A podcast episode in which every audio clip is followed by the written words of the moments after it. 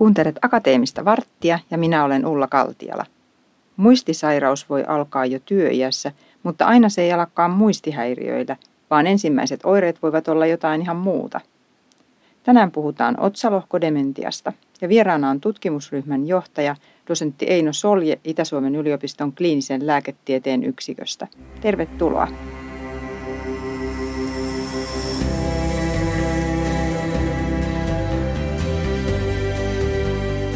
Otsalohkodementia sanotaan salakavalaksi muistisairaudeksi. Minkä takia? No tässä oikeastaan kysymyksessä piilee se villakoiran ydin, eli puhutaan muistisairaudesta ilman muistioireita. Että, äh, tässä niin kuin muut oireet on vallitsevia, esimerkiksi käyttäytymiseen liittyvät oireet, neuropsykiatriset oireet, ää, toiminnanohjauksen oireet, mutta varsinaisia muistioireita ei yleensä tule vasta kuin aika myöhäisessä vaiheessa tautia, minkä vuoksi ää, ehkä potilaat ja omaiset ja sitten ehkä myös joskus terveydenhuoltoalan ammattilaiset ei hoksaa ajatella, että kyseessä voisi olla muistisairaus. Minkälaisia ne sitten käytännössä on ne muunlaiset oireet? No me yleensä me tiedetään meidän omista potilaista ja tutkimusaineistosta, että ehkä tavallisimpia oireita on, että alkaa tulla ongelmia työpaikalla. Rahan käytön kanssa voi alkaa tulla ongelmia ja sitten sit voi tulla tämmöisiä käyttäytymiseen liittyviä ongelmia. Eli voi olla, että ihmisen persoonallisuus alkaa muuttumaan, voi tulla konflikteja läheisten kanssa. Itse asiassa avioero on aika yleinen tässä taudin alkuvaiheessa tai oikeastaan just ennen kuin me hoksataan, että kyseessä on alkava tauti. Onko sitten jotain muita tyypillisiä piirteitä, mitä liittyy just otsalohkodementiaan? No joo, taudin kirjo on hyvin, hyvin vaihteleva ja, ja osa, osalla tauti on semmoinen hyvin ähm, vilkas, että et tulee tämmöisiä paljonkin tämmöistä niin kuin impulsiivisuutta ja, ja, ja on niin kuin tämmöinen äh, harkitsemattomia ehkä tekoja, hankintoja, mutta sitten osa potilaista on hyvin apaattisia ja vetäytyviä, jolloin meidän voi olla joskus aika vaikea tunnistaa ihan siis läheisten ja terveydenhuoltoalan ammattilaisten, että onko kyseessä depressio vai onko kyseessä jotain muuta. Et se on ehkä semmoinen toinen, toinen ääripää, mitä me tavataan aika paljon. No sitten on tavallisia erilaiset syömiskäyttäytymiseen liittyvät muutokset, että ihminen, kenellä on ollut vaikka alkoholin käyttö hallussa ja yhtäkkiä alkaa kohtuuttomasti maistumaan alkoholi. Tai sen käyttö vaikka loppuu, jos sitä on aikaisemmin käyttänyt paljon. Yllättävä tupakoinnin aloittaminen ja, ja vaikka aika isojakin määriä mennä tai sen loppuminen joskus tulee vastaan ihan tämmöistä että et, ruokavalio kapenee, että syödään pelkkää jäätelöpuikkoa tai, tai, tai sitten tulee tämmöistä hurjaa yleensyömistä tai sitten ihan tämmöistä, että et, et, et syödään jotain – mitä yleensä ajatellaan, että ei ole syötäväksi kelpaavaa. Että tämän tyyppisiäkin oireita voi liittyä siihen. Minkä ikäisillä se yleensä todetaan? No tavallisimmin puhutaan myöhäisestä työiästä, eli, eli hieman alle 60 vuodesta, että se on, se on keski-ikä. Mutta toisin ehkä kuin moniin muihin muistisairauksiin, niin tähän liittyy aika paljon vaihtelua siinä oireiden alussa. On hyvin harvinaista, että alkaa 30 mutta meillä on va- niin kuin varmistettuja tautitapauksia jo, jo 30 ikävuoden tienoilla.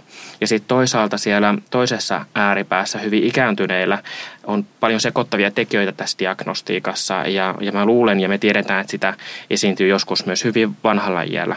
Mutta ehkä se tavallisin alkamisikä on siellä ää, myöhäisessä työjässä hieman ennen eläkeikää. No miten yleinen sairaus otsalohkodementia on? Tuo hyvä kysymys, koska ihan tarkkaan kukaan ei sitä tiedä. Tämä diagnostiikka on hirveän vaikeaa ja me ei pystytä kovinkaan isolle osalle potilaista elinaikana varmasti kertomaan, että mistä taudista on kyse. Ja sama ongelma on kaikkialla muualla länsimaissa, että me ei, me ei, me ei kovin tarkkaan diagnoosiin aina päästä. Me arvioidaan, että näitä työikäisten muistisairauksia olisi ehkä noin 10 000 Suomessa. Ja siitä ehkä 2-30 prosenttia vähintään edustaisi otsalohkodementia. Eli puhutaan todennäköisesti tuhansista potilaista, ää, mutta se, että et mikä se todellinen määrä on, niin siihen ei, ei kovin tarkkaan pysty vastaamaan. Me ollaan tällä hetkellä sekä tämmöisessä eurooppalaisessa konsortiossa pyritään selvittämään sitä, että mikä se eurooppalainen standardi olisi, mitä, mitä se eurooppalaisittain olisi se määrä, ja, ja sitten toisaalta sitä, että mm, omissa tutkimuksissa, että paljon meillä Suomessa, Suomessa tautia näyttäisi olevan, että me saataisiin jotain tämmöisiä aika karkeita arvioita, tarkempaa tietoa No miten hyvin tiedetään, mistä otsalohkodementia johtuu? Osasta me tiedetään hyvinkin. Eli ää, tästä jopa puolet otsalohkodementiasta, toisin kuin muista muistisairauksista, näyttää olevan perinnöllistä.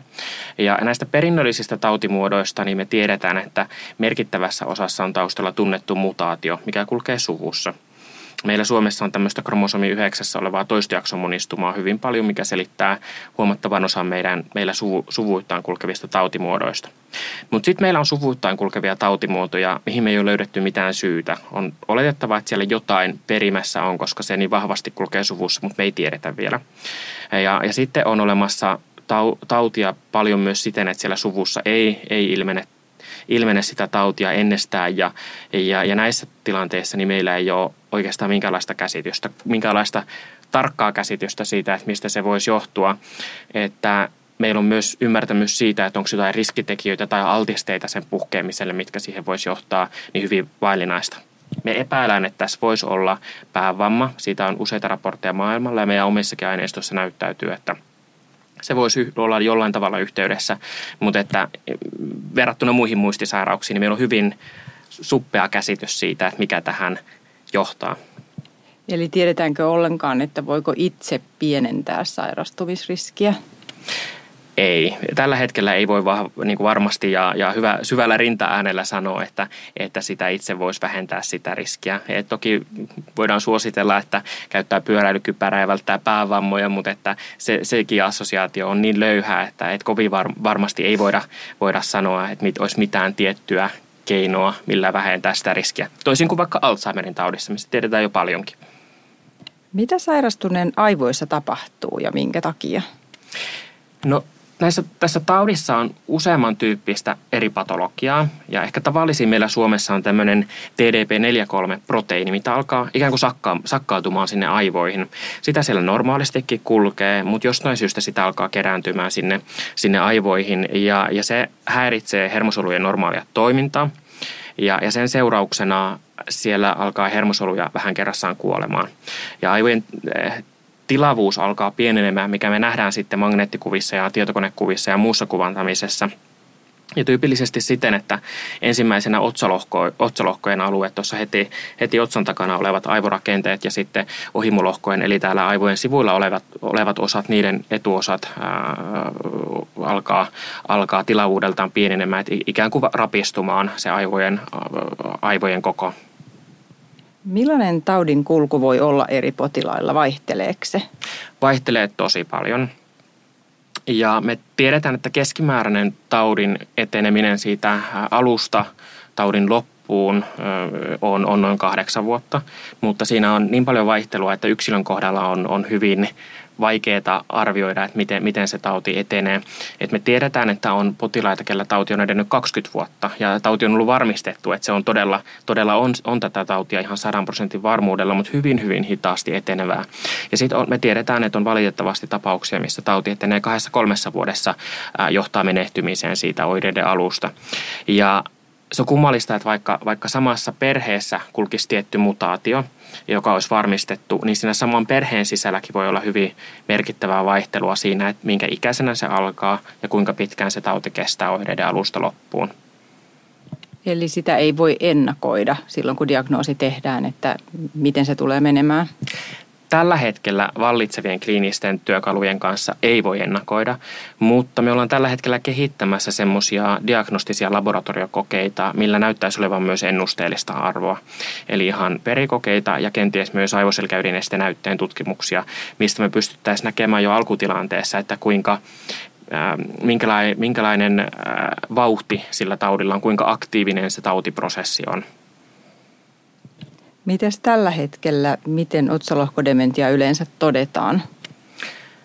Ää, kaikista tärkein on, että se potilaan oirekuva sopii siihen tautiin. Eli, eli siitä, siitä lähdetään liikkeelle. Tätä tietysti haastaa se, että oirekuvassa on huomattavan paljon vaihtelua, että, että jotkut on todella niin kuin hyvin apaattispiirteisiä ja vetäytyviä, toiset, tois, toisten taudinkuva sekoittuu psykiatrisiin sairauksiin. No sitten meillä pelkästään oirekuvalla ei, ei, ei voi ketään, ketään diagnosoida, eli, eli lähdetään pois sulkemaan muita syitä, eli psykiatriset syyt voi joskus maskeerata, että depressio voi olla semmoinen, mikä sekoittuu tähän. Ja, ja tietysti ihmisen persoona hieman voi muuttua niin kuin elämän varrella muutenkin. Ja sitten psykiatriset sairaudet, että voi olla siellä joku parannettava, parannettava tai hoidettava tauti, kuten vaikka kaksisuuntainen mielialahäiriö tai, tai joku psykoosisairaus. Ja sitten kuvannetaan pää, se kuuluu aina tutkimuksiin. että Tietysti aivoissa voisi olla vaikka hyvin harvinaisia, mutta periaatteessa joku kasvain tai, tai muu prosessi, mikä, mikä voisi olla parannettava tai hoidettavissa oleva ja sen, sen takia aivot aina kuvataan.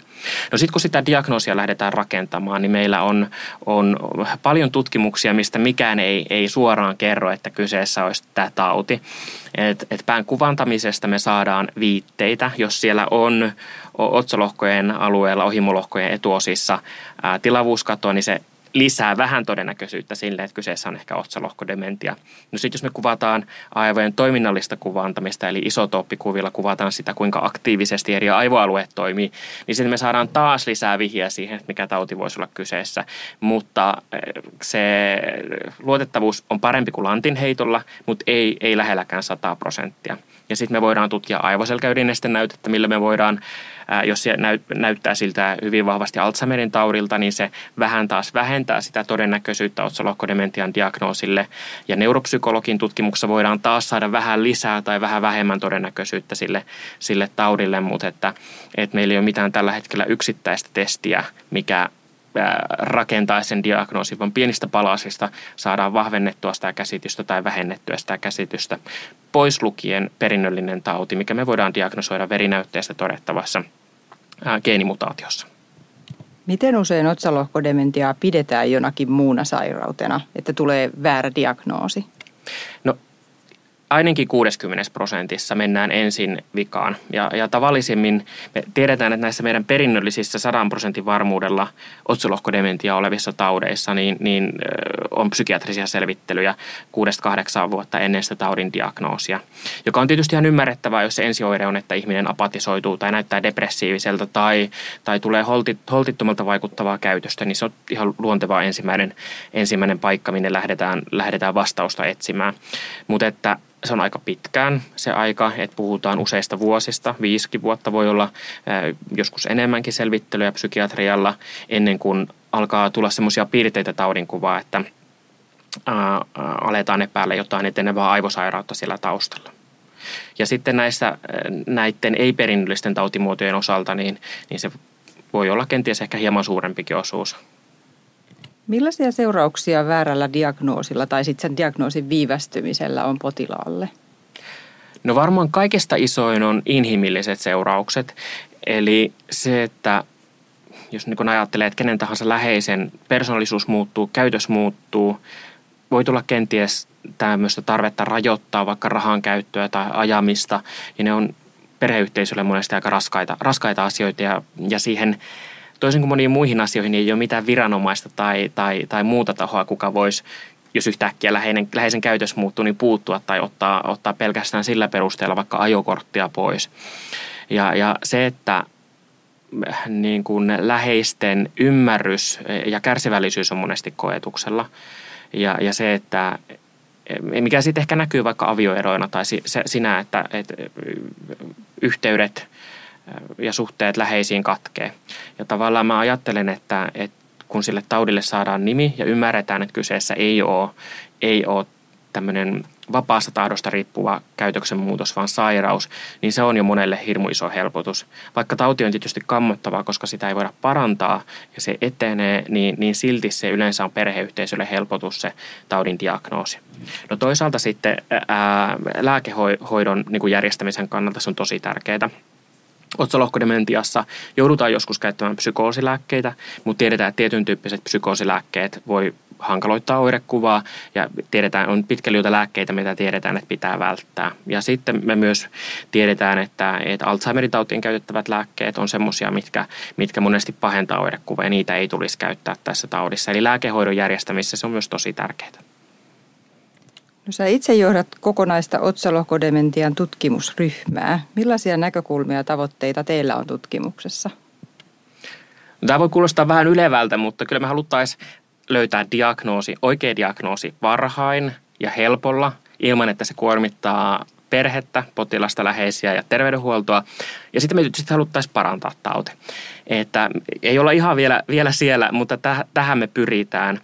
Ja, ja tämä diagnostiikka on tietysti avain siihen, että me pystytään se parannus tarjoamaan jossain vaiheessa. Eli, eli jos meillä on tauti edennyt tosi pitkälle ennen kuin me se diagnoosi löydetään ja ollaan ihan loppuvaiheessa, niin on ymmärrettävää, että vaikka löytyisi kuinka hyvä lääke tai kuinka hyvä hoitokeino, niin niitä aivoja ei sinne kasvateta enää takaisin. Eli varhainen diagnoosi, jolloin me pystytään sitten mahdollisia uusia hoitoja kokeilemaan hyvin varhaisessa vaiheessa niille potilaille, ketkä tästä taudista kärsii, niin se on meillä tässä isossa kuvassa se tavoite. Sut valittiin ihan hiljattain vuoden nuoreksi kliiniseksi tutkijaksi. Mitä se kliininen tutkimustyö oikein on käytännössä? Mä ajattelen, että se on vähän niin kuin yhteys, yhteysasema.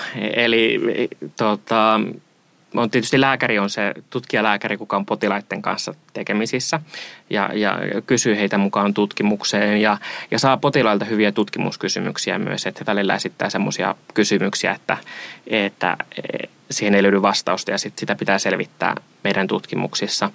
No sitten me tehdään niissä potilaiden kliinisissä tutkimuksissa, on ne vaikka oireseuloja tai, ää, tai päänkuvantamista, niin niitä analysoidaan ja, ja suhteutetaan siihen potilaan oirekuvaan. Ja, ja sitten me otetaan näytteitä ja toimitetaan niitä meidän partnereille. Eli meillä on yliopistolla esimerkiksi AIV-instituutissa tutkimusjohtaja Anna-Kaisa Haapasalon ryhmä, missä, missä tutkitaan sitten potilaan ihosoluista kasvatettavien kantasolumallien avulla tautimekanismeja ja niin monenlaista semmoista yhteistyötä eri, eri kumppaneiden kanssa ja, ja, ja semmoista koordinointi, koordinointia sekä potilaan kliinisten tietojen ja näytteiden yhteensovittamiseksi kaiken muun tutkimustiedon kanssa. Ja toisaalta sitä tulkintaa, että kun tehdään tutkimuslöytöjä, perustutkimuksellisiakin löytöjä, että mikä se vaikutus on ja miten me voidaan sitä soveltaa sinne potilaiden ja sairaalan arkeen. Mitä voisi mainita esimerkkinä teidän tutkimusten tuloksista tähän asti? No onko jotain niin kuin erityisen tuoretta tai jotain, mitä niin kuin itse olet pitänyt erityisen merkittävänä? No joo, me tunnistettiin tässä hiljattain, että tämmöinen verestä mitattava neurofilamentti, e, e, tämmöinen hermosoluista vapautuva merkkiaine, niin se pystyy luotettavasti erottelemaan potilaat terveistä – ja sitten niistä, kenellä on psykiatrinen sairaus. Ja ajatellen nyt se, sitä, että iso osa meidän potilaista ohjautuu oikeaan diagnoosiin aika pitkien psykiatristen selvittelyjen kautta, niin se, että meillä olisi tämmöinen seulova testi, jolla voidaan tunnistaa potilaat, kenellä on kyseessä etenevä aivosairaus ja erotella heidät, heidät sitten niistä, kenellä on heidän hoitonsa ja para, mahdollinen parantava hoito löytyy psykiatrialta tai kenties joltain muulta alalta, niin ehkä tämä verikoe ja sen niin kuin osoittaminen näppäräksi työkaluksi tässä seulonnassa, niin se olisi ehkä niin kuin viimeaikaisista tuloksista ää, tärkeimpiä. Jos ajattelee, että mitä sitten nyt on menossa tällä hetkellä otsalohkodementian tutkimuksessa, niin mitä voisi mainita, että mitä on erityisesti pinnalla, ihan teidän omassa tutkimuksessa tai sitten maailmalla muutenkin? No näistä laboratoriotutkimuksista, niin tuo äsken mainitsemani neurofilamentti, niin se on seulova, mutta sillä ei pystytä erottelemaan, mistä taudista on kyse. Ja nyt me pyritään päästä, pääsemään käsiksi siihen, että voitaisiin potilaan aivosilkäydin nestenäytteestä, kun hänet on ensin seulottu, että hän jotain tautia sairastaa, niin siitä osoittamaan hyvin varhaisessa vaiheessa hyvinkin varmasti, että mistä taudista on kyse. No sitten me kehitetään tämmöisiä TMS-menetelmiä, eli siten, että aivoihin annettavalla kalloulkoisella magneettipulssilla, mikä on niin kuin hyvin vaaraton ja helposti toteutettavissa verrattuna vaikka magneettikuvantamiseen, että sillä pystyttäisiin tunnistamaan potilas ja ehkä osoittamaan, että minkä tyyppisestä lääkehoidosta hän saattaisi hyötyä. Me tutkitaan tätä yleisyyttä sekä Suomessa että sitten ollaan näissä kansainvälisissä konsortioissa mukana. Me selvitetään myös sitä, että minkälaisia – yhteiskunnallisia ilmiöitä tähän liittyy. Että näyttääkö vaikka siltä, että ennen taudin puhkeamista, niin vaikuttaako, muuttuuko tulotaso, tapahtuuko työ, työpaikassa tai kenties perhesuhteissa sellaisia muutoksia ihan tuhansien potilaiden aineistossa, missä, mitkä sitten voisi vois heijastella tätä tautia. Ja sen lisäksi me tutkitaan nyt myös ää, uutena, uutena linjana sitä, että miten tämä tauti vaikuttaa siihen, että potilas voi tehdä itseään koskevia päätöksiä. Eli Alzheimerin taudissa on aika helppoa, että jos ihminen ei muista asioita, niin silloin hän kenties ei voi tehdä testamenttia. Mutta jos potilas muistaa asioita, mutta hänen käytöksensä on hetken mielijohteesta tapahtuvaa ja hän, hän saattaa tuhlata rahat hetken mielijohteesta, niin miten hän voi tehdä testamentin tai milloin hän on oikeustoimikelpoinen tekemään muita itseään koskevia ratkaisuja tai milloin tämmöiset, tämmöistä tautia sairastava voi, äh, voi tehdä vaikka sopimuksia myydä omaisuutta, niin tätä me selvitetään yhdessä oikeustieteilijöiden kanssa. Muistisairauksia ylipäätään ei toistaiseksi pystytä parantamaan, vaikka niitä on tutkittu valtavasti. Jaksatko sä itse uskoa, että esimerkiksi näihin työikäisten muistisairauksiin löytyy parantava lääke? No mä uskon, että ensin me löydetään hoito nimenomaan työikäisten muistisairauksiin. Että nämä on tavallaan puhtaampia tauteja kuin ikääntyneemmillä siinä mielessä, että et kun on ikään, ikääntynyt ihminen, niin siellä on monesti sekoittavia tekijöitä paljon mukana, että voi olla huono näköä, voi olla liikuntakyky niin huono, että, että tavallaan se sosiaalisen elämän kaventuminen muuttaa ja sekoittaa oirekuvaa. Voi olla pieniä infarkteja päässä, mitkä sekoittaa sitä diagnostiikkaa ja niin edespäin. Mutta kun meillä on 50-vuotias potilas, niin silloin on harvoin niin paljon sekoittavia tekijöitä, etteikö me päästäisi ikään kuin suoraan siihen ää, oikeaan tautiin ja patologiaan käsiksi.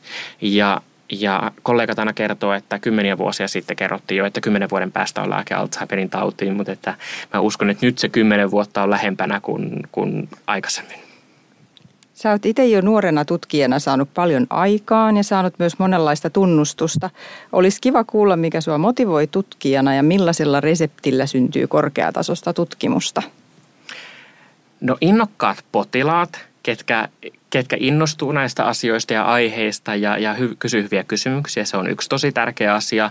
No innokkaat kollegat ää, ja, ja, ja niin kuin niin kuin tämmöisiä hyvin älykkäitä ja innovatiivisia kollegoja, niin heidän, heidän niin kuin innostus tarttuu tosi helposti. Ja sitten tietysti se, että, että kun tämä, tämä on tavallaan niin ehkä tempoilevaakin tutkimus, että on tietysti tehdään pitkäjänteisesti tietyn tavoitteen vuoksi asioita, mutta sitten projektit vaihtuu ja alatutkimukset vaihtuu hyvinkin nopeasti ja on paljon päällekkäisiä samanaikaisia hankkeita. Ja oikeastaan mihinkään ei ennätä leipääntymään. Ja, ja, ja sitten tavallaan tässä ehkä tuntuu siltä, että oikein tunnu työltäkään aina tämä, että on niin kivoja, kivoja kiinnostavia projekteita, joita haluaa niin kuin joskus, joskus sitten tuota, lasten mentyä nukkumaan, niin illallakin haluaa jatkaa niiden parissa, kun on vaan niin, niin kiinnostavaa. Et ehkä se, se työvaihtelevuus on sitä, mikä saa pysymään in, innon aika korkeana. Kuuntelit juuri Akateemista varttia. Minä olen Ulla Kaltiala ja haastateltavana oli otsalohkodementian tutkimusryhmän johtaja, dosentti Eino Solje. Kiitos seurasta.